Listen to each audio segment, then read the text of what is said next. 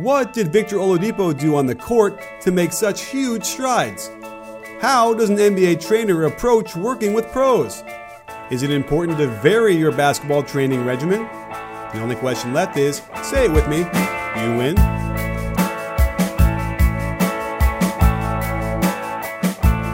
Hey, sports fans, Coach Nick here, and welcome to the B Ball Breakdown Podcast. Today, I am pleased to bring on friend of the breakdown since she's been on before, uh, Micah Lancaster, who is an NBA trainer and a basketball trainer overall. And uh, how else would you like me to describe you, Micah? I think that I mean I, I call myself a skill enhancement trainer. It's a little bit different of a of an approach of basketball training. So I, I think uh, that's how I would define myself as a basketball skill enhancement trainer. Okay, well, that sounds great. And it, it's safe to say that you've worked with a number of NBA players, uh, right? Yeah, I, um, over the years, probably have worked with uh, you know somewhere between 25 and 30. Um, could be more, um, but yeah, just right around there. Okay. Well, you know, the reason why I wanted to talk to you today was we just did a nice breakdown on Oladipo, Victor Oladipo's 47 point explosion for the Indiana Pacers, and also the surprise of the Pacers overall that they're winning and he's leading them. So um, I know that you worked with him last summer. And I thought it'd be a great idea to sit down with you and just have a discussion about what were the things that you decided to sit down and attack and led to what is probably the, putting him in the lead for the Most Improved Player award.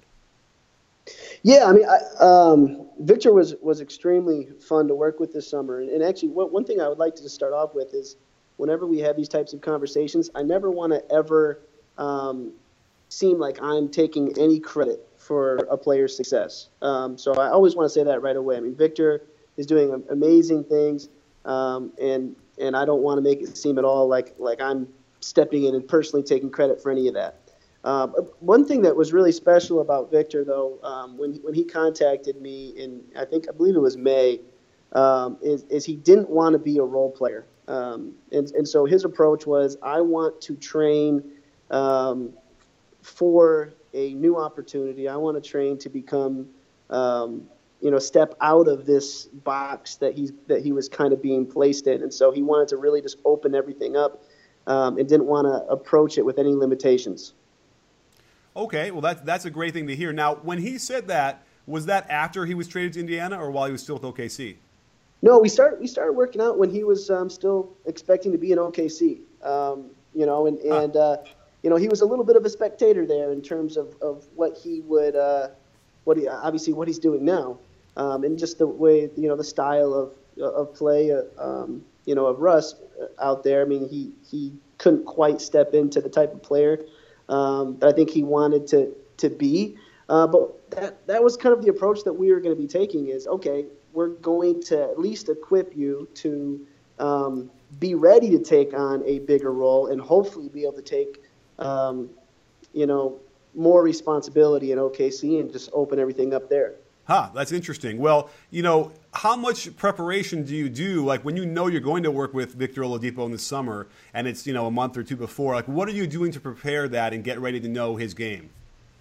Um, you know, I'm, I'm very different. Um, you know, if I go back, uh, what, what, skill enhancement training is, I probably have to just kind of give you a background. So in my opinion, there's really two types of training. There's game enhancement, which is um, you know more uh, uh, about managing a player's roles. Um, you know, making sure they get so many shots from that spot, or making sure they come off a certain amount of screen rolls or pin downs, whatever the role you know that player might have. It's it's very uh, team oriented and role oriented, um, and it's the most common form of training. Um, I consider myself a skill enhancement trainer, um, and really, we don't focus at all uh, on any of that. So a lot of people, you know, ask like, "What'd you do to prepare?" Actually, talking with Vic before, he originally said, "Hey, you know, are you going to watch some film and get ready for this?" And actually, I said, "No, not at all. I, I, I didn't want to watch any um, because I didn't want to have any biases." Uh, I was a little familiar with his game because obviously I've seen him, but I, I didn't want to um, know him too well because my role, in my opinion, was to be unbiased about who he is, about who what we can become, and just focus on as many skills and traits as possible so he could truly open up his game. So I didn't really do any preparation. I just um, made a, a big giant list of everything that I wanted to be able to give to him, just like I would any player. Okay, that that is interesting and definitely unique. And I, I should preface this as, as, as, throwing it out there that you know, Micah, you have you know, you are the guy like that has the props, right? Like you're the sort of the prop guy, uses the cones and uses all these other things. And I and I find it funny because sometimes people will say, "Oh, that's not game like" and whatever. And my take on that has always been, whatever works, man. Like if you get a guy that ball handle better because he's wearing gloves, then great. Like you know, let him use gloves. I don't know, but like you know, are those the kind of things you were using this summer with Vic? Oh, yeah. I would never, ever, ever use the word props. Um, that's the kind of word that people uh, people use when they don't understand it. Um, but um, I get what you mean. I mean, we use training tools. Um, a training tool is a method that's designed to simulate something that's very difficult to simulate. Um, so one of the re- one of the examples would be okay, how does a player really feel that he's getting his inside shoulder down as low as he wants it to be? Um, some people are really good at just doing it on their own with nothing. But if, if, if they have a hard time feeling that and you have them go down and grab a rip cone off of the floor, now they know for sure that their inside shoulder was exactly as low as needed to be. So a training tool is a simulation. It's, um, it's an artificial way to help players feel the real thing. Um, and so, yeah, I mean, I think uh, almost everything we did um, because we were trying to increase his overall athletic traits and characteristics. Almost everything we did was using training tools to simulate something, whether or not it's finishing um, simulations or body position simulations or athletic simulations. Everything was was using the tool. Um, I would say about seventy five percent of what we did. Okay, and, and by the way, uh, a great explanation for it. And I really feel like it's important because, again, you get a lot of guys out here who are traditionalists or whatever they would do, and they just simply won't even take 30 seconds to think about, you know, those things. Uh, there's improvement by Victor Oladipo across the entire board. I don't think there's anything you can look at where he hasn't improved, and usually significantly in every category. Uh, let's start off with a thing that I do a lot of focus on, which is shooting. Uh, last year, he shot a career high 36.1% from three on five a game, uh, which was, you know, about average. This year, he's shooting over six a game, and he's at 44%. Please give us some insight into what you guys did together to help him find uh, more accuracy. All right. Well, I'm going to kind of give you a, a deep answer, um, and and uh, you know, and he's shooting shooting the ball extremely well, um, and I think there's a lot of reasons for that um, you know, some of, of what we did and some of what he did with David Alexander and for his body and a bunch of other stuff. I mean, he's just in, in great shape, and there's a lot of reasons for it. Um, but I think the traditional way, if we're talking about traditionalists, is usually people try to look for, okay, here's one thing you can do to get this one result. Um, and I think that's just kind of a, an outdated uh, transactional look at basketball training. So, you know, kind of in a roundabout way, if you can identify 30 to 40 different traits or skills that you want to be able to give a player, um, and they get good at those 30 or 40 things, it lends itself into making that one thing better. Um, and so when it comes to shooting, what, really what we wanted to focus on was his feet, um, making sure that he was comfortable, not so not as stagnant as as he was before, that he had more of a rhythm off of the floor, that his feet were leaving the ground quicker. Um, I wanted to uh, really help him connect uh, his core to his shot and, and really improve the timing uh, of his release. And there's a lot of different ways uh, that we went about doing that. It, it's hard to to say this is the one thing that did it because it wasn't one thing. It was an accumulation of, of a lot of different approaches and really him just getting an overall comfort and rhythm to his shot. Uh, if I could point at probably the one thing that we talked about the most that I think has that he's really just done a lot better is just his overall timing. Um, you know, we always teach that by the time you get the ball to your lift point, which would be, you know, the, the, the area around, typically around a guy's face or above their head or whatever it might be that the ball goes to before they get through to their release. That's what we call their lift point. So by the time that a player gets to their lift point, we typically want to see their legs um, reach an extended state. You know, we don't want them in their lift point while their knees are still bent.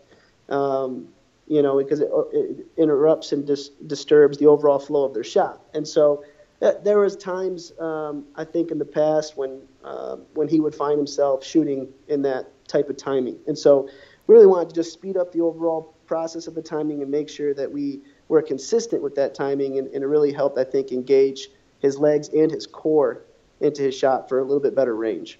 Let me ask you something. Have you ever tried online dating? Chances are you've run into lazy text messages, dead end conversations, and random matches that don't turn into dates. Of course, their picture says a thousand words, but what if those words aren't compatible with you? With all the crazy dating websites out there, how do you choose one that really works for you? The answer is eHarmony. I just went to a wedding between two people that met on eHarmony, and it was an incredible bastion of love and respect and a strong foundation built on a shared compatibility that eHarmony helped them find. They use years and years of science, data, and psychological research to send you the right matches. This isn't a shallow hookup site, my friends. This is a site that has made over a million couples very happy, and they can help you too. Right now, you can get a free month with eHarmony when you sign up for a three month subscription. Just enter my code COACH at checkout. So stop waiting and start your journey to a satisfying, meaningful relationship. It can be fun to play around with online dating apps, but when you're ready to fall in love with someone and have a meaningful relationship, there's one app that's built to bring you real love eHarmony. Come see how eHarmony can change your life. Go to eharmony.com and get started. Enter my code COACH at checkout. Uh, you know, I'm really glad that you talked about rhythm because I think that that's the most important thing that anything uh, when you're talking about shooting. That's what you need. Like I, I've gotten away from you know elbow placement and wrist bend, you know, all these different things mechanically because I discovered that obviously everyone's different, but it's the rhythm. Which I also think that let me let me see what you think about this. People always talk about confidence, right? And they talk about, oh, you got to have confidence to shoot. And I think you can fake confidence. That doesn't really mean anything to me. I think that what they're really saying is rhythm. I think that rhythm equals confidence mm-hmm. when you're talking about a shot. What do you think about that? No, I, I, think I think people have a hard time explaining, you know, what, what confidence is. Um, like you said, I, I, there, there's if a if a person hesitates or pauses during a shot, you know that that's a lack of rhythm, and um, you know it's a lack of comfort. I always talk about comfort, um, and I think we're, we're saying the same thing in a different way. If I took the 10 best shooters in the world and I put them over on the left, and I took 10 really bad shooters and put them over to the right, I could ask the top 10 shooters a lot of different things, and they disagree on elbow placement and all this other different stuff, but they'd all say they're comfortable. The people on the right would also have the same disagreements about how to shoot, but they would probably say they lack comfort in, in some way. Um, and, and, so we really just want to make sure that a player is fully comfortable. Okay, so um, if you're not fully comfortable with where your elbow is, then then that's when we need to find what's going to be comfortable for you. If you're not comfortable with how you're holding the ball, we got to make sure you're comfortable with it. If you're not comfortable with your jump, then we need to get comfortable with it. So it, it's really searching for comfort. And I think that's uh, the best way to describe. I think what I like about seeing Vic now is he's just so comfortable. There's no doubts or hesitations because he is in a rhythm um, and, uh, and, and so there, there's nothing that feels off, you know, sure. and that's when you can really, you know, I think shoot more consistently. Okay, so when you talked about uh, the rhythm and timing of, of Victor's shot, uh, you know, back in the day when we would teach shooting, it would almost be like a lever. As your arms would go up, your knees would bend down and you could get that freeze frame that you're talking about, where the ball is yeah. in your set point, or uh, I forgot what you call it. What point? Yeah, lift point. The lift, lift point, point yep. while your knees are completely bent at the bottom of the bend, right? Although now what we know is you want to do that bend earlier so that your everything's on the way up. So I think that's what you're talking about. Did you see that? Was that a consistent issue where he was bending his knees, I guess, sort of too early in the process, and that was interrupting the rhythm? Yeah, I, I think I think that it just wasn't um, consistent, and it's, it's you know, it's funny. I, even NBA players, most of what they've been taught growing up was always, okay, where's your elbow? Um, do you have a gap um, where you can stick a finger under between the ball and the palm? Which okay. it's a complete myth. No one actually has that anyway. Um, Thank you. You know, and uh, and so, that, but even if, even if a player um, doesn't have that mythical gap, they usually will still tell you that they do because they've been taught it. Right. Um, and so no one really teaches players timing. You know, when should the when do your legs extend? When do you move the ball? And so timing, I think, is the most important um, issue of shooting that no one ever teaches. Um, and so just by improving the player's timing, you can make a world of difference, and you don't usually have to tinker with with their form. I don't think Vic really changed his shot. Um, he just increased the, the efficiency of his timing. It improved his range. Um, and and uh, you know, I think one thing that we really did that that's possibly you know giving him a little bit more of an advantage as well is we just shot the ball in as many different ways as possible, um, and many different footworks as possible. So footwork is never an interference to a shot. Okay. You know, a lot, a lot of times people try to do perfect reps. Um, try to get your feet perfect every time. You know, some people say you should have 10 toes to the basket. Other people say you should turn. I say you should have everything. Um, I, I, want you to be so good with your feet that your feet can do anything you want them to do, and you can still shoot the ball the same. So we do a lot of imperfect shooting. Um, can you be comfortable shooting the ball imperfectly? And, and I think that's more game-like. The game is imperfect. Uh, by the way, there are so many great quotes in this. I can't wait to put them up on Twitter as I link to this podcast because they're great. Uh, you know, if you watch Kyrie, by the way, uh, do that. You, his pregame routine is all about every every way of twisting your feet to shoot a three you can imagine. And I have to imagine that's probably the same kind of thing you were doing, right? Is having your feet in the weirdest positions and your body turned as you can find find the alignment in you know as quickly as you can. Yeah, you you want them to be able to be. You might have done a spin move and um, your feet aren't right where you normally would have done it, but you still are in a moment where you need to shoot the ball. Um, a lot of players will pass up those shots because they always do perfect reps. Um, you know, in, in, many, in many ways, it's not about um, your ability to make shots as much as your ability to feel comfortable taking shots. Um, and so, if you can get to a spot that, of the floor you want to be, it shouldn't matter if everything turned out exactly as you want it to be, if you've worked on imperfect reps, you'll still be able to shoot it and feel great shooting it. So, um, you know, and, and, and, so it, it's really about just mixing it up as much as possible when it comes to shooting. I think for guys like this that um, that they're just comfortable in anything. Um, and and uh, like I said, the, the key word always goes back to comfort. We've reached a time of the show where when we're talking about comfort, we got to talk about his time in OKC a little bit because when when I did the video, of course, half the comments are like, "Yeah, we love you from Indiana and all that kind of stuff. This is great to see the development."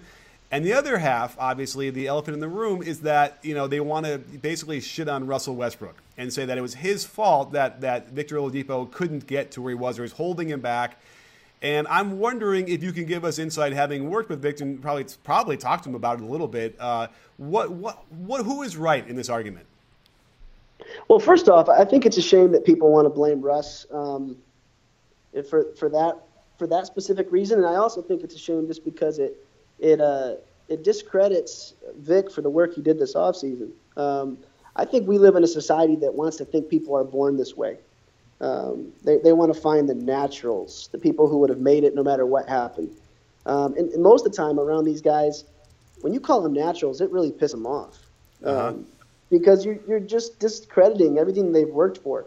You know, if you look at what Vic did with DBC this summer and how he changed his body um, with David Alexander in Miami, that's a lot of work. If you look at the type of stuff that we did this summer and all the weeks that we spent with them, that's a lot of work. And so, um, and Vic worked differently this summer and harder than I think he ever has. Um, and so I, I, think it's a shame to, to, to, point it all at, at Russ.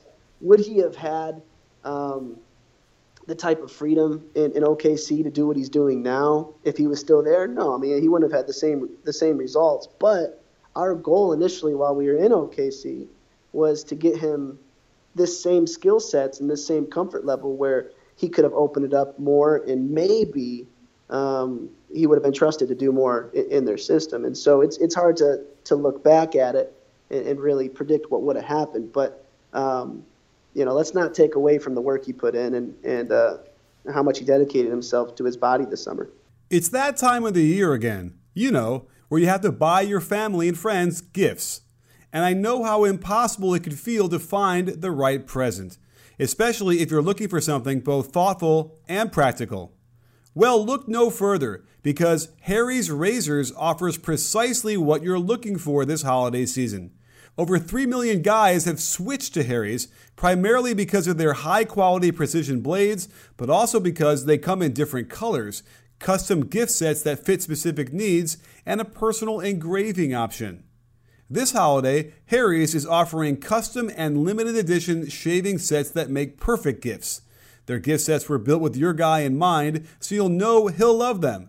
Sets come with German engineered five blade cartridges that provide a close, comfortable shave, foaming shave gel that smells amazing, special limited edition winter chrome and emerald green handles, and personalize it with some engraving.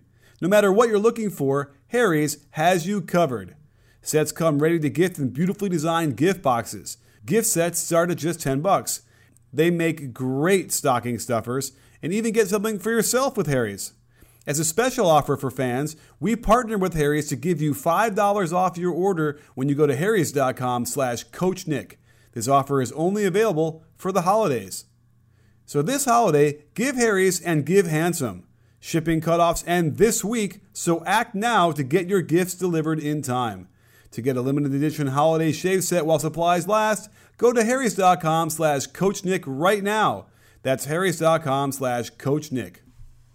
And I, and I also think the key is, I mean, he, he did have a good year, right? He, he averaged 16 a game. He shot, you know, 36% from three, which was fine. I know he didn't have a great playoff series, but um, but he, he did well. And I think that the you know the difference now, if you look at it, he, he took 14 shots a game last year, and he's taking 18 now.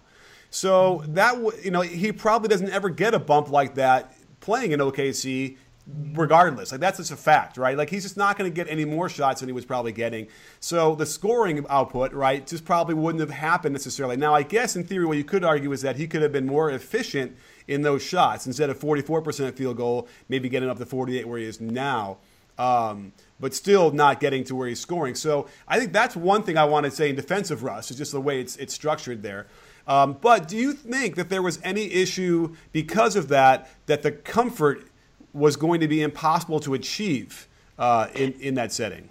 No, I mean, impossible to achieve um, in doing what he's doing now. Obviously, um, he wouldn't have been able to do what he's doing now in that system with Russ. Um, you know, and when when you're playing with a ball dominant player, you have to do a lot more standing around and waiting. And, and and he was actually, I think, accused. I think if I look back in the media during the playoffs of being someone who just sat back and watched Russ work.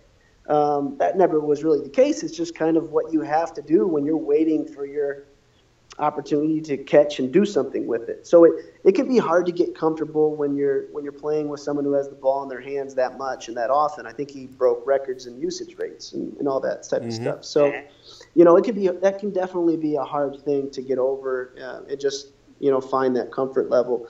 Um, but I mean, I do think that we would have seen a a greater output and a, and a much different version of Vic with OKC this year if he had gotten the chance um, at that location. But I, am certainly very happy for him that he got he got to go back to Indiana. Um, such a perfect fit for him. Obviously, where he played college ball and, and always felt like home to him. And, um, and and then he got the keys to the car. Um, and you couldn't have picked a better summer for him to be able to be handed those keys. I mean, a better year after the summer for him to be able to hand, to get those keys because he was prepared, he was ready. Was there anything in particular that you started working on with him in the summer that he just struggled with mightily and took him a lot longer than anything else to, to develop? Um, you know, with, with our type of training and our style of training, um, there there's a lot of those because what we try to do is um, we're probing for weaknesses, um, and and so that's what I always tell tell a guy when we work out. We're going to find out how bad at basketball you are today. Um, same thing we would do with an NBA player is exactly what we do with the kid. We're going to find a weakness. We're going to live in that weakness, and then we're gonna we're gonna figure out a way to overcome it. Um, and so yeah, there there was a, a lot of them um, things that we did footwork wise that that took them a while to get. There was um, get low.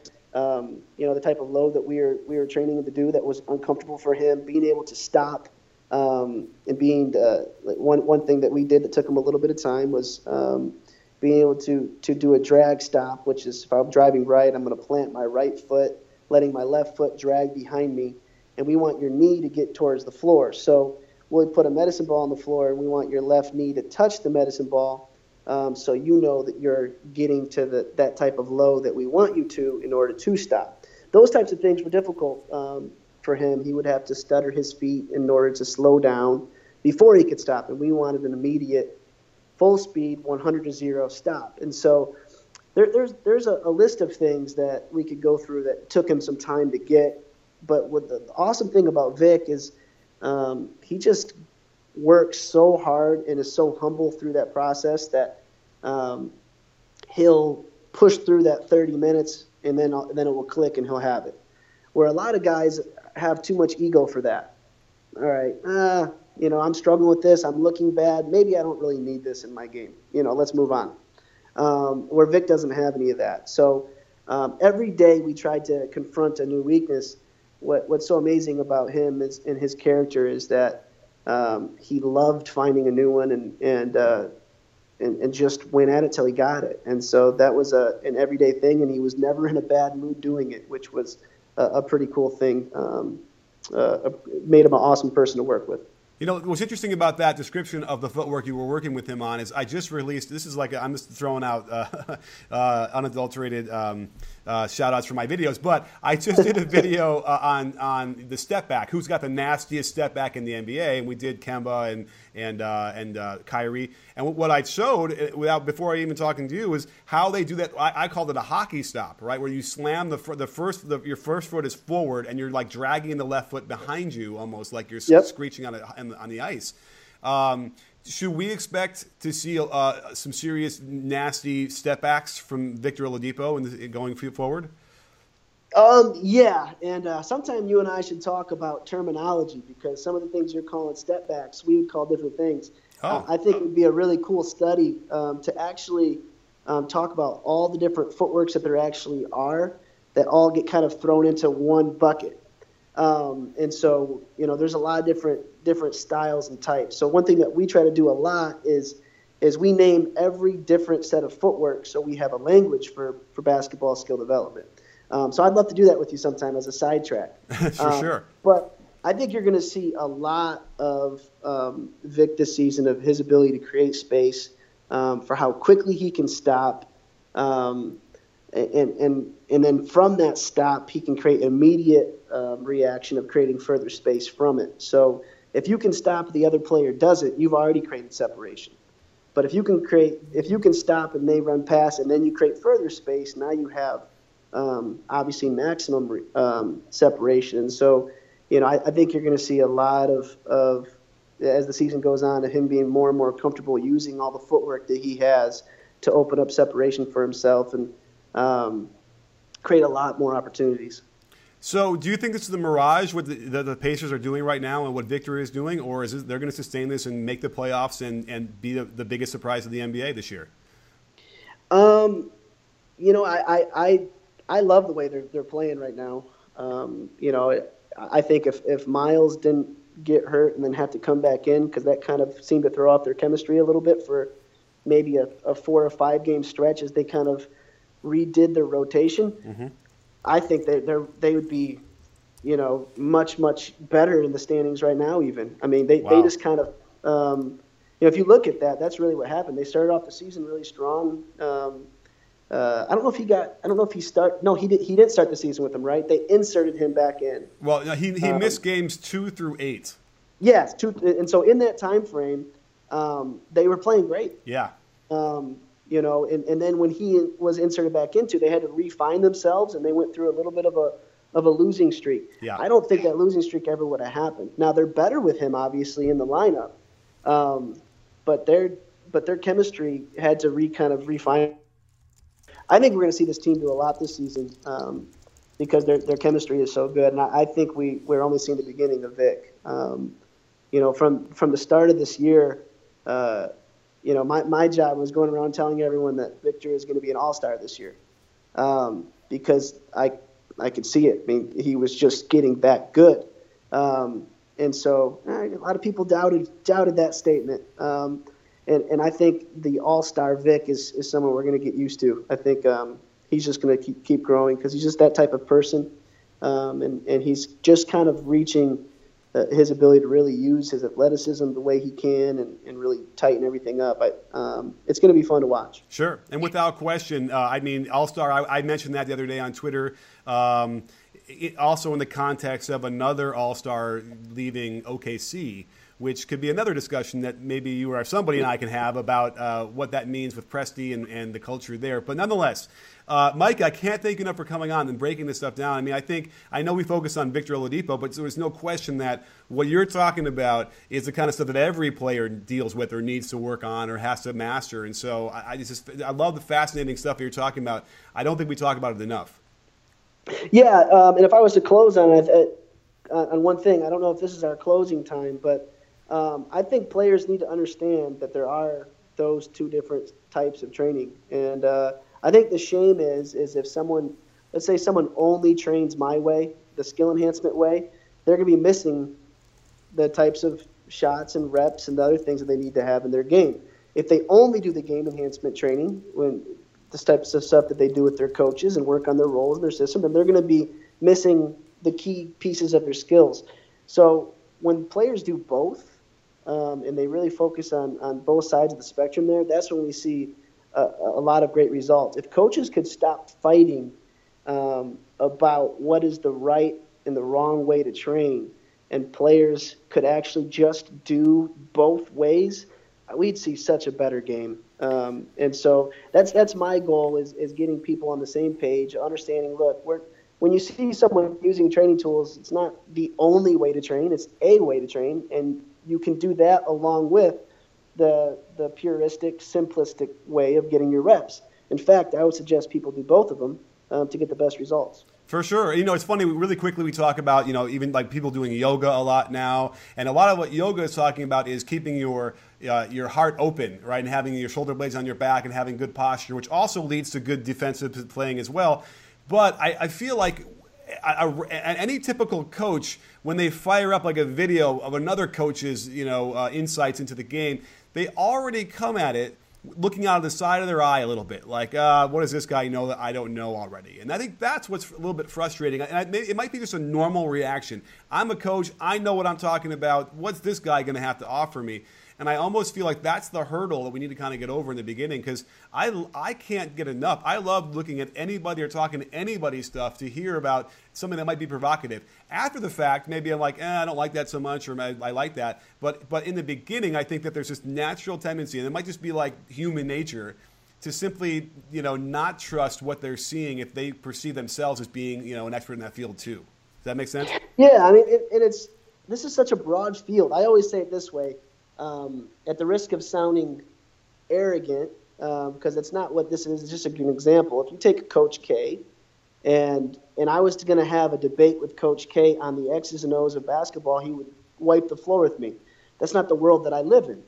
Um, at the same time, though, if I could go on a debate with Coach K on skill enhancement training and developing players, I would have the same effect on my side. So, I mean, it, we don't have to be experts of everything in order to be really good at, at, at, what you specifically do. I think there's just a lot of people who think that everyone needs to wear all the hats.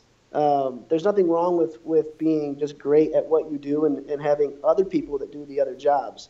Um, and, and, so that's what we, I think, have to understand a, a lot of. I think a lot of players um, in different communities look to coaches to develop them. Um, and a coach is going to be really good at teaching you how to play, but not necessarily giving you the skills needed to do those things. And so there just needs to be a little bit, we need to open up our minds a little bit, um, stop feeling like everyone's a threat, and, uh, and letting more people contribute to players. If you look at Vic, um, and there is an article that just came out, Kevin O'Connor with The Ringer um, just wrote one and, and talked about, uh, actually, your timing is great, just came out today um, I mean, look at Vic didn't just work with us at Impossible. He also worked with David Alexander, and he worked with with another training organization as well. That's good. Right. Um, and so there's more than one person involved in that. There's more than one voice. Um, and Vic can pick and choose what he likes to use and what he doesn't. Absolutely. Well, I'm going to just come out here and pick and choose that you came, coming on the show was a great uh, idea. And thanks so much for breaking this down for us. Uh, you know, you want to give a like a one sentence or two sentence description of Impossible and what's going on over there?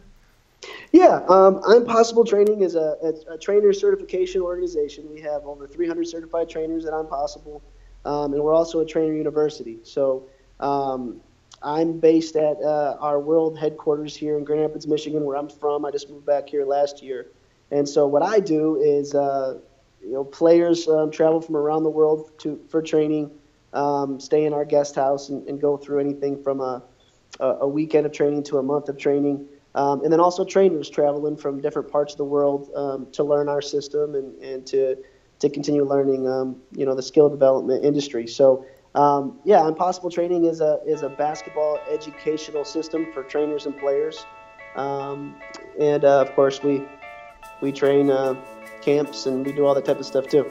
Awesome. Well, thank you so much for coming on the show, Micah. It was really insightful, really great stuff, and don't forget, sports fans, at B-Ball Breakdown, not a channel, we're a conversation. You in? Are you in, Micah? I'm in.